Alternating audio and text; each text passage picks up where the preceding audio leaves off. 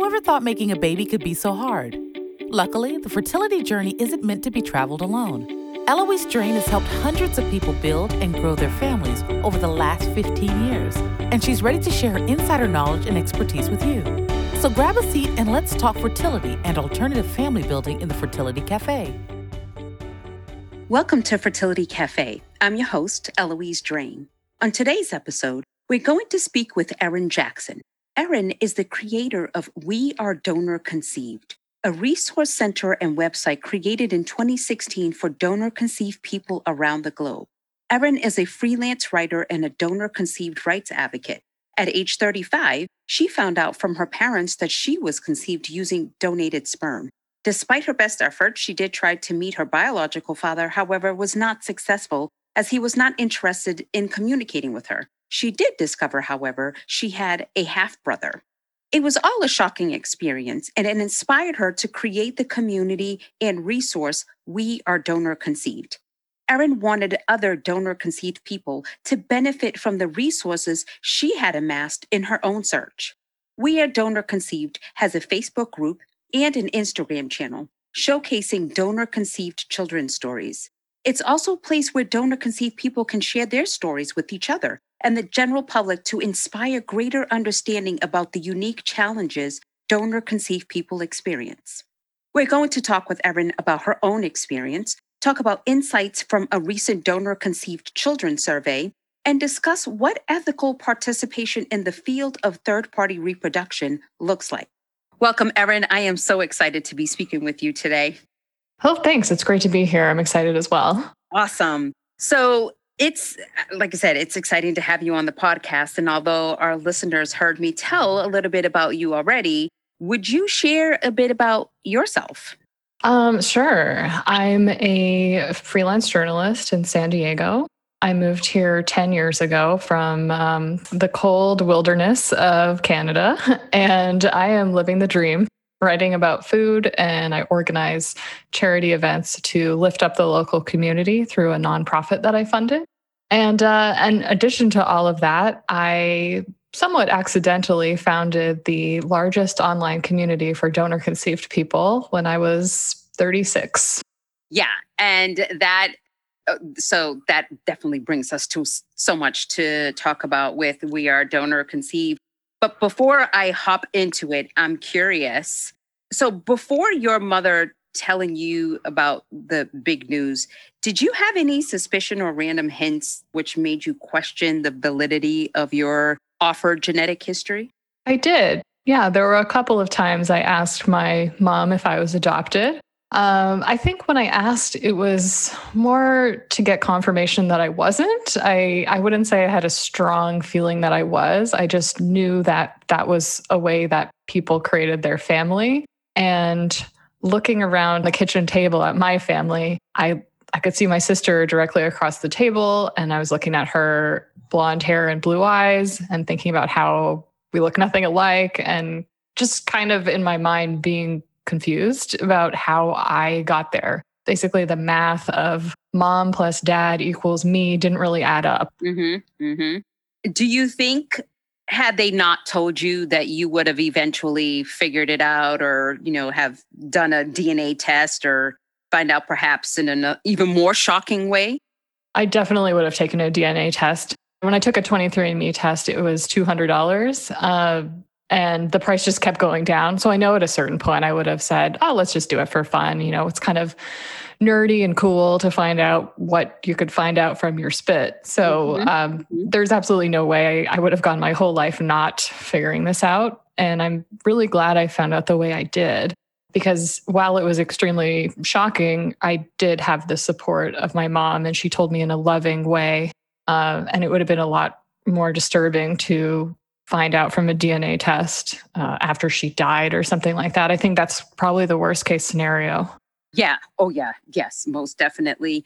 And um, well, since you did the 23andMe test, obviously, I'm assuming after you found out about um, your situation, found out that you had a half brother, which I'm sure is big news, of course, that I want to talk about. But it also reported that you are of Ashkenazi Jewish descent. And I presume you didn't identify as a Jewish person previously. So, what is it like to learn about these, you know, various aspects of your genetic identity that literally, you know, all your life, you know, at that point, you had no idea?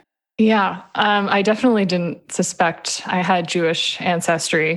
That was one of the things that I was wondering about uh, in the time that it took me to get my results back. And I did order a test the minute I hung up the phone with my mother after she told me the truth because I realized I am missing a lot of medical information and I don't know where I come from. And I wanted to know whatever I could find out from that test.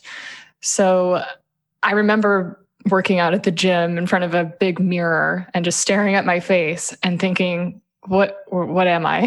Where does my face come from? Uh, as someone who grew up in a really multicultural city in Toronto, I would have people ask me, Are you Greek? Are you Italian? Are you Portuguese? Like every ethnicity, really. And it kind of became this funny game. And I would report back to my mom, and she would always have a weird look on her face, but she was amused by it too. Um, so when the Jewish results came back, that actually had a lot of uh, meaning for me because I grew up in a community that is predominantly Jewish. Um, the friends I went to high school with were almost all Jewish, so I had a lot of familiarity with the culture, and um, and I was surrounded by Jewish food and uh, you know synagogues and stuff. So I did have a direct connection to that relevation, but it, it has been something that I struggle to integrate into my identity because I I feel like I can't fully claim that uh, because of the nature of my conception. Because you know people, uh, you know, it's it's it's difficult to claim this um, person who doesn't want anything to do with me as my biological father, and therefore difficult to claim the sure the the Jewish identity along with it. So my response has basically been to bake a lot of Jewish breads and eat them and eat my feelings. I love that. and I love bread. So I totally, I totally get where you coming from. Like that's my soft spot is bread and butter. Like, oh my God. Yeah. Anyway, okay. Mm-hmm. So digressed.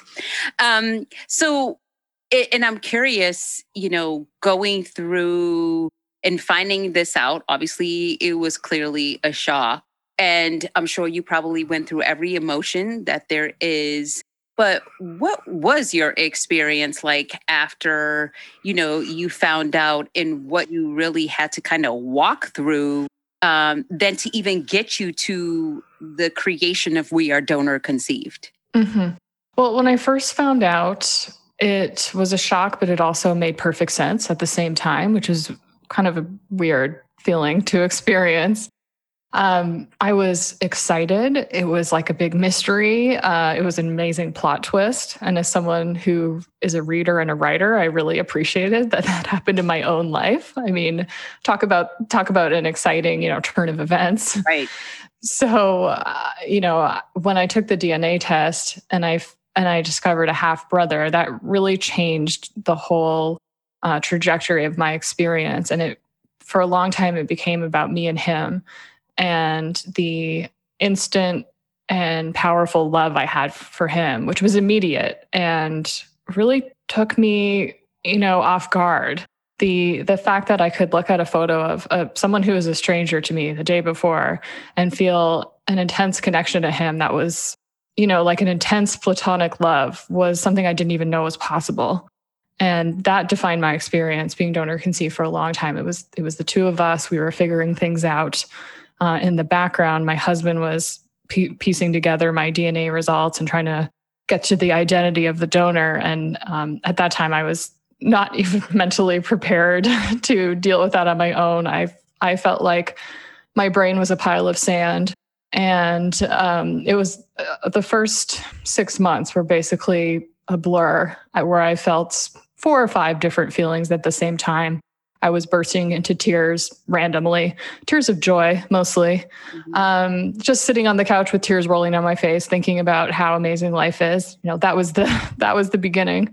And we are donor conceived. The the part that what started it all is going online and listening to other people's stories and realizing I'm one of many people who's having this experience, even though it feels so unique and personal. It's actually somewhat universal among people who are created this way. And I thought it was important that people know what donor conceived people go through and what our reality is like, um, because it's a lot more complicated than the story the art industry tells. Right. And um, that's what led me to create We Are Donor Conceived. I'm curious what your initial intention was in creating the platform and if right. it has shifted at all from when you first started to now.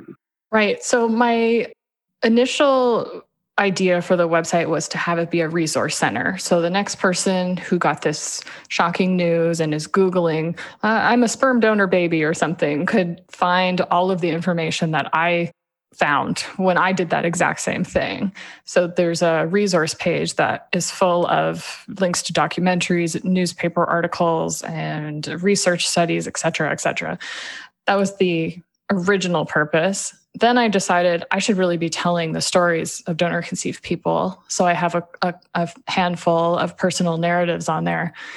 And I decided I should create a Facebook group to share this content so people could find it in another way other than just randomly Googling.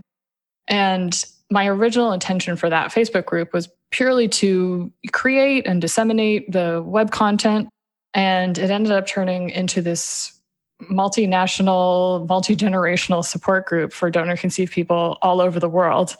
And I kind of just let that happen because that's what people needed. And so that's what it became. Yeah. What do you think your primary goal as an advocate for donor conceived persons is?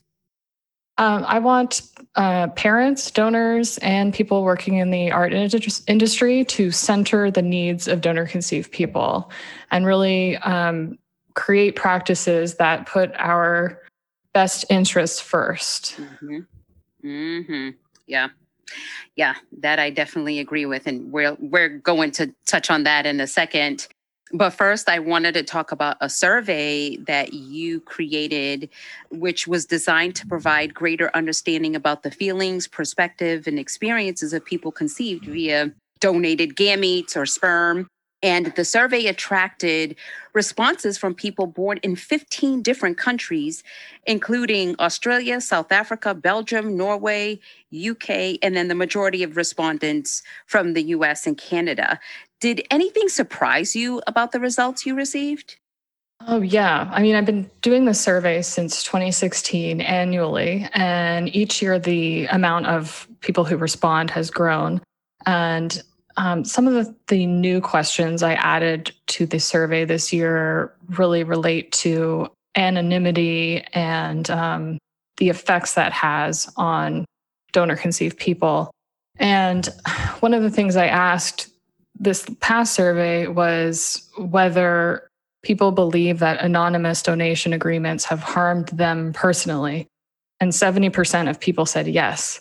And um, that, um, it didn't surprise me given listening to people talk in, in the Facebook group, but I really think that should be underlined in red. I mean, if you want proof that things need to change, there it is right there. The majority of donor conceived people believe that anonymous donor agreements should be abolished because they are essentially a human rights violation. We believe we have the right, just like anyone else, to know our genetic identity. And that includes knowing the identity of our biological parents and all of our siblings. Mm-hmm.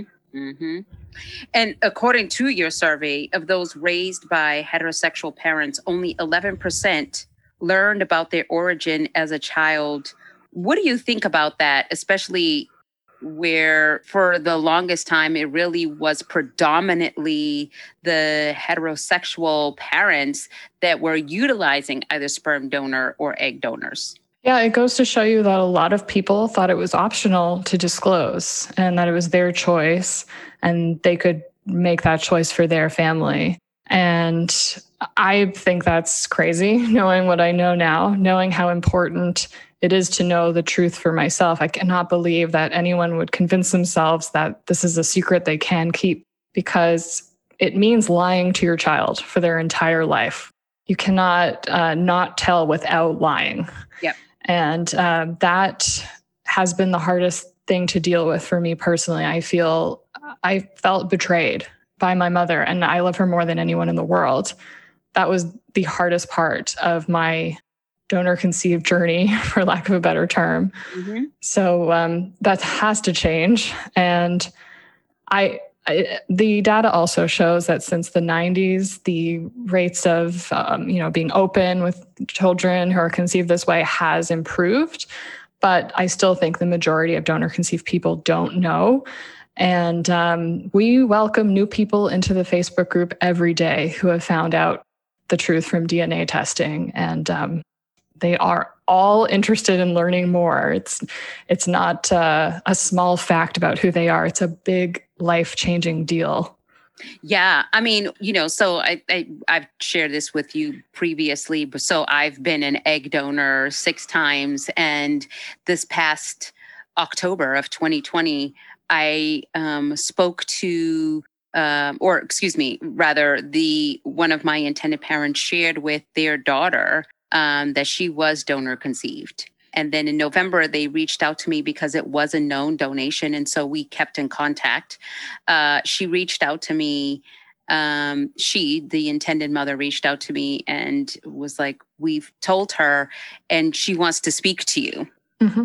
Um, and she told me too when we ended up speaking that her thing was I always knew something was different. I just couldn't really pinpoint what it was. Mm-hmm.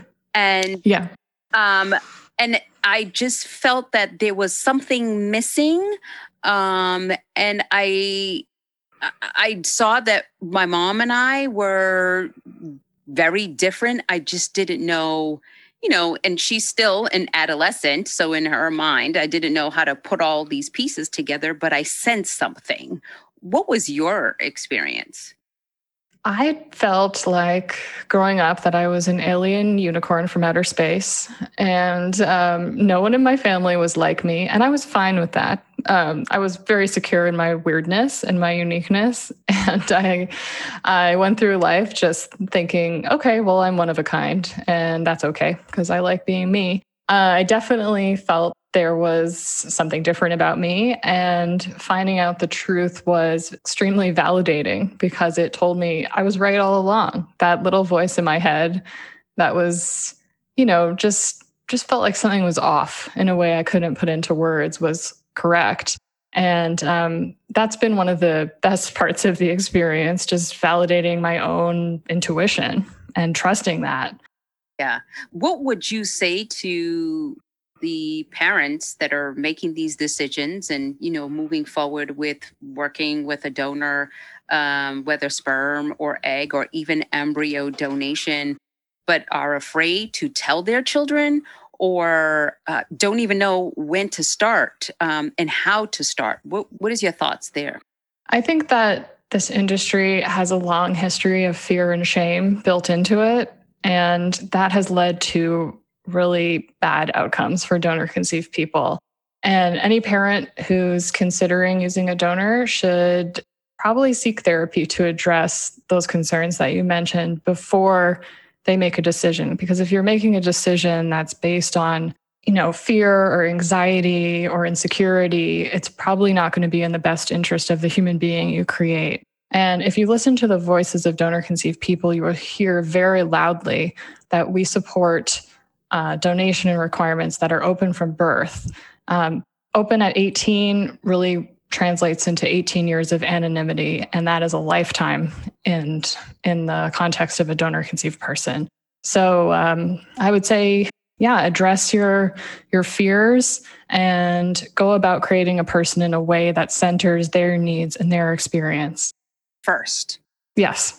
Um, and going back to the industry professionals, so on your Twitter account uh, tweeted back in 2019 at a, during an ASRM conference, um, and you wrote, "Hey, ASRM 2019 attendees, here are a few things to consider from a donor conceived person." Disclosure is not optional. Anonymity is dead, and that's a good thing. Donors matter, siblings matter, and no one needs a hundred of them uh, donor conceived people are people. So tell me about this tweet because, again, the industry does have a significant responsibility and impact on these decisions that are made. Right. Um, thank you for quoting that. Uh, that was one of my favorite tweets of all time, really. There is a sense uh, among donor conceived people that the industry, like people in the industry, are responsible for acting ethically. And that's actually a question that was on the latest survey. And I think something like 92% of people agreed with it. So I hope industry people who are listening know that we think this is your job. Uh, you have a responsibility to act in the best interests of the human beings that you create. And that includes everything that I mentioned in that tweet. Uh, we need we, we need to have the right to know our genetic identity if we choose from day one. And we really need to know who our siblings are and to not have, you know, really more than 10 of them. And that's because we want to form, a lot of us want to form relationships with our siblings or at least know who they are so we don't form relationships with them, if you know what I mean. Yeah. Yeah. Oh, yeah, definitely. I mean, in April of last year during National Siblings Day, you have you had said quote national siblings day has me thinking of all the donor conceived siblings i have yet to meet with the biological father we share big feelings on a rainy day glad the house is full of treats end quote what does it feel like to suspect that you have siblings out there who you do not yet know and maybe never will know? Um, on the positive side, it's kind of exciting knowing that someone might enter my life at any moment. That's also really difficult to wrap my head around because it really is like I could check my 23andMe results as soon as we finish this interview. There could be a new person there. Right. And every time a new person shows up, I go through the whole, uh, the same cycle of emotions every time. You know, you're afraid because you think, oh crap, am I throwing a grenade into this person's life? Like, do they know they're donor conceived? How are they going to take it? Um, how are they going to feel about me doing that? And what comes next? There's just so many unknowns.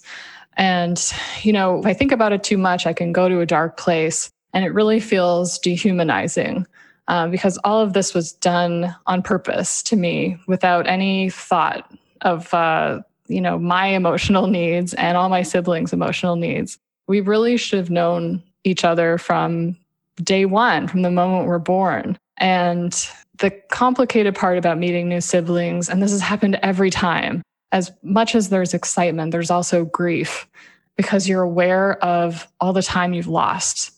And, you know, I'm 40. That's a lot of time lost. We missed out on so much in each other's lives. And so a lot of it is just trying to make up for lost time and knowing we never will. Yeah.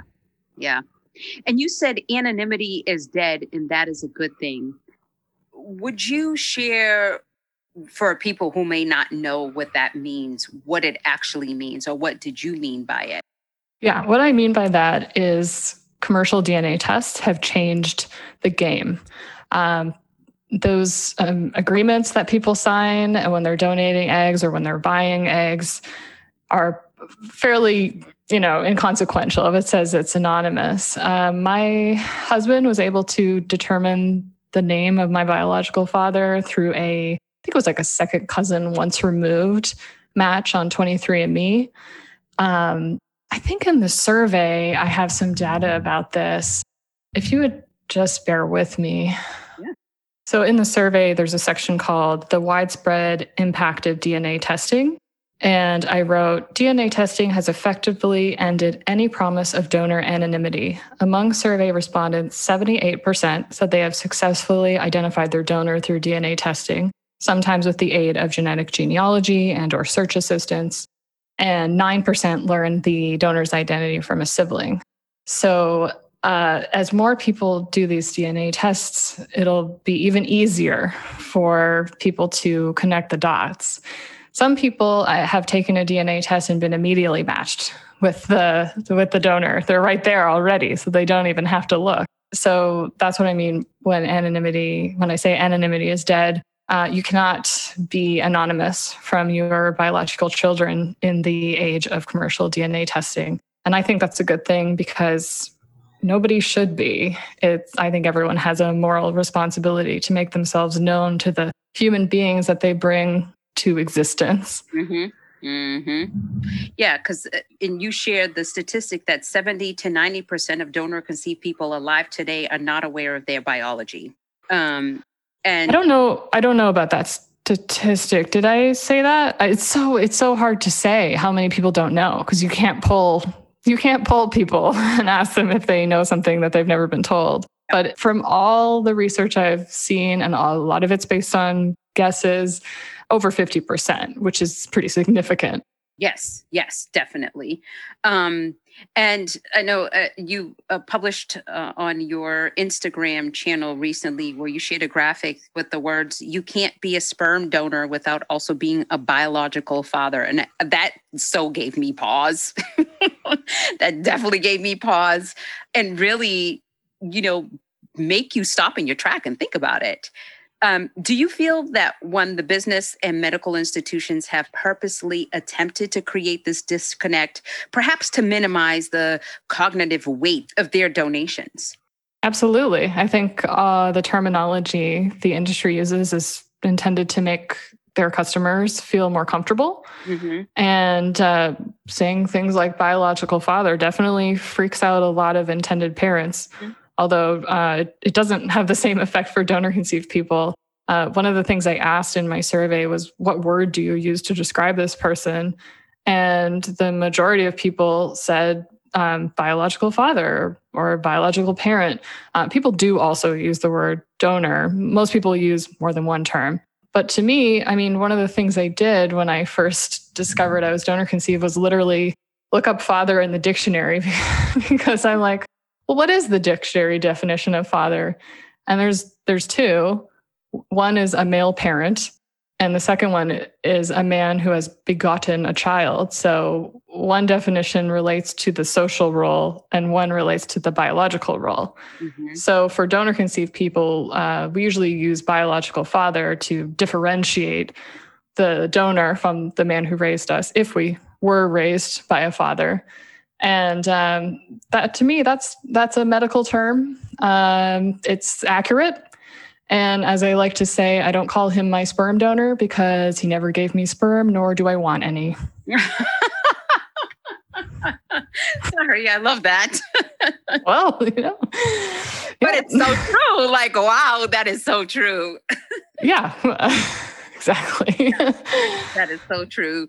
Um, so, as of right now, ASRM, the American Society of Reproductive Medicine, does not currently require the disclosure of donor conception. They encourage it, but they conclude that it's a personal choice each patient must make for themselves. How do you feel about this guidance? I mean, like, are you appealing to ASRM for a more strongly worded standard of disclosure for donor conceived children? Or, um, I mean, what is your thoughts on that? I think that is terrible advice and will probably set up a lot of people to experience trauma. Um, people come into our group and they're adults and they are just finding this out about themselves. And there's a lot of feelings of betrayal for not being told. And um, there's, you know, people seek therapy as adults to deal with this fact. And if you are told young, the likelihood that it will be experienced as a trauma is dramatically reduced. So, the very best thing that parents of donor conceived children can do is tell them when they are actually children before the age of three so they can integrate it into their, you know, their identity. It becomes just what they've always known.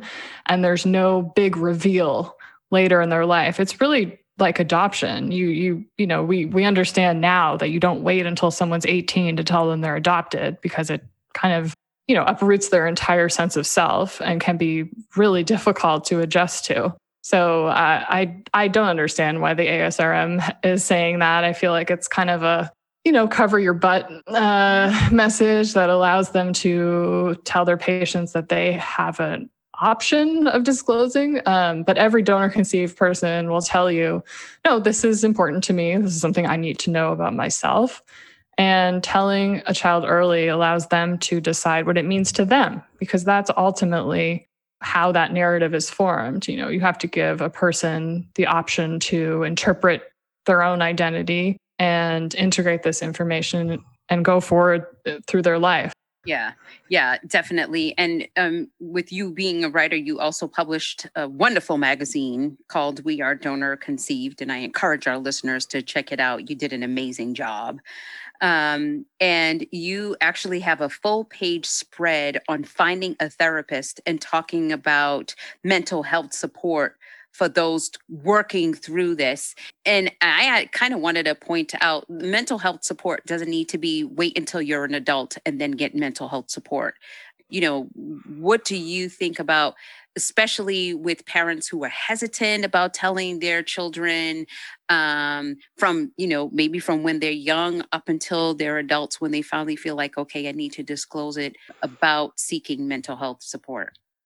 I think that maybe if they, you know, if they tell their children young, they could seek mental health support together as a family and have it be sort of family therapy. Uh, I think that would have been helpful in my case if um, if I had, you know, the support of my parents to seek counseling and to actually participate in it as well because a lot of the times like you said you know parents are afraid to tell they have their own uh, issues that they might benefit from speaking to someone about.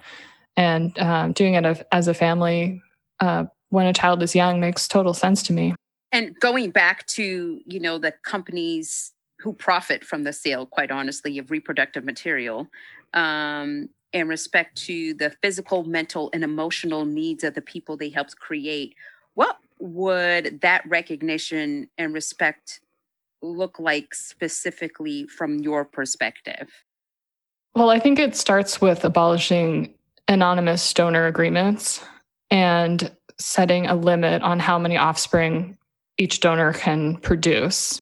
And along with abolishing anonymity, there needs to be, you know, information sharing from day one. Um, donor conceived people need to know who their biological parent is and who their siblings are and where they live so that they can uh, form the relationships that would best suit them. I don't know if that's a good enough answer. Yeah. It's it's hard for me. It's hard for me to say. I mean, yeah. there's so much that there's so much that needs to change. Yes, it really is. Um, uh, and I do agree. And like I said, with me being a donor six times, my very first donation was anonymous, but my other subsequent donations were all open. Um, mm-hmm. And to this day, I actually still have relationships with those other families. Mm-hmm. And I definitely feel the importance of having that openness, especially again, you know, I just had it happen this past year with, um, you know, this donor baby that I always knew about, um, that my children also knew about. It's just that, um, you know, she wasn't aware of who I was. Um, right you know, what would you say to someone who's considering becoming an egg or sperm donor? Um, I would urge them to think about the needs of the person that they're creating, not just the intended parents that they're helping. I think a lot of people have trouble thinking about, you know, this tiny little bit of biological material becoming a human being with their own questions and needs. But, you know, if you're an egg donor or a sperm donor, you are essentially uh, allowing someone else to raise your biological child in their family. And that child will be as genetically connected to you as the children you might have in a romantic partnership.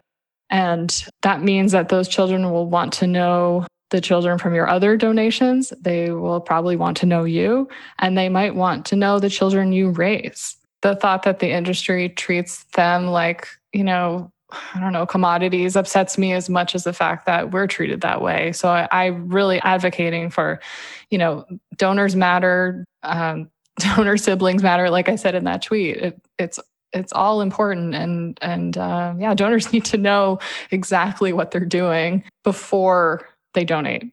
Yes, yes, definitely before they donate. And it needs to be, and this is another area where the professionals in the industry um, need to do a better job in really informing them and providing them with information, as well as removing just signing, uh, going into a fertility clinic, doing a frozen egg cycle or a frozen sperm cycle, and you know, leaving your tissue, signing consent forms, and then that's it. You'll never know anything mm-hmm. else. And nor do they even give them information half the time.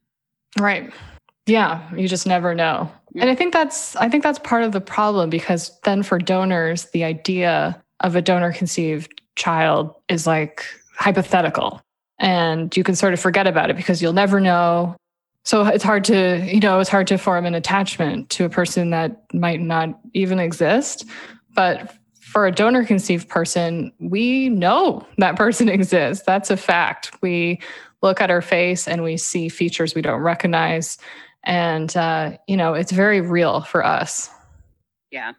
Yeah definitely. What do you think about nature versus nurture and that you know argument there i guess depending on each person's perspective i think it's been presented as an argument but it's it's always been both mm-hmm. uh, you know the parents who raise you have a huge influence but um, the DNA that's scrambled together before you're born determines so much about who you are. I mean, the way I like to say it is one way or another, my parents were going to have a second child, but without this specific donor, it wouldn't be me. And mm-hmm. actually, without this, that one individual sperm hitting a specific egg, I wouldn't exist. So, so much of who we are is this uh, like accident of science. I mean, um, I inherited a lot from my biological father, even though he had no, you know, no uh, impact in my upbringing. He didn't raise me. He didn't know I existed, but yet I inherited uh, certain abilities from him. I think I got part of my intellect from him.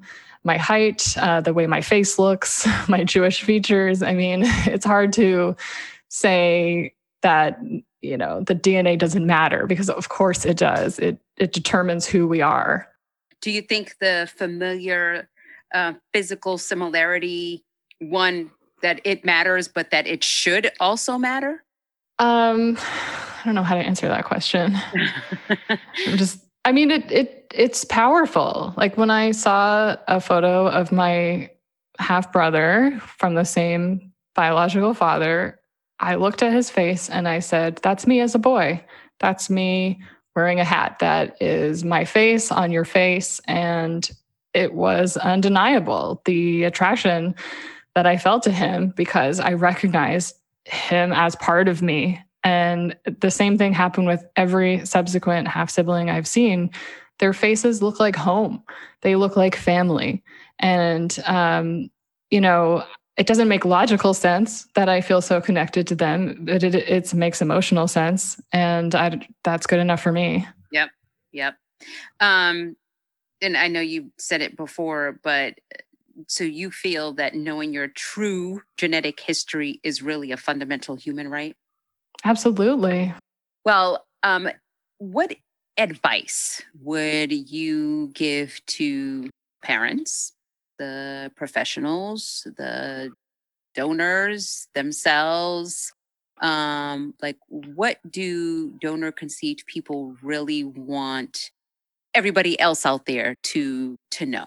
I think um, anyone who's interested in learning more about what donor conceived people want them to know should check out the 2020 We Are Donor Conceived survey report. I actually asked those questions specifically. So I have little reports on what donors need to know, what parents need to know, and what uh, art industry professionals need to know. And these are quotes from donor conceived people all over the world, ranging in age from 13 to 70.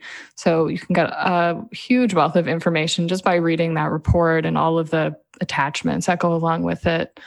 And I would encourage them to buy a copy of the magazine that I created. I mean, it really does a good job of telling the stories of donor conceived people in their own words.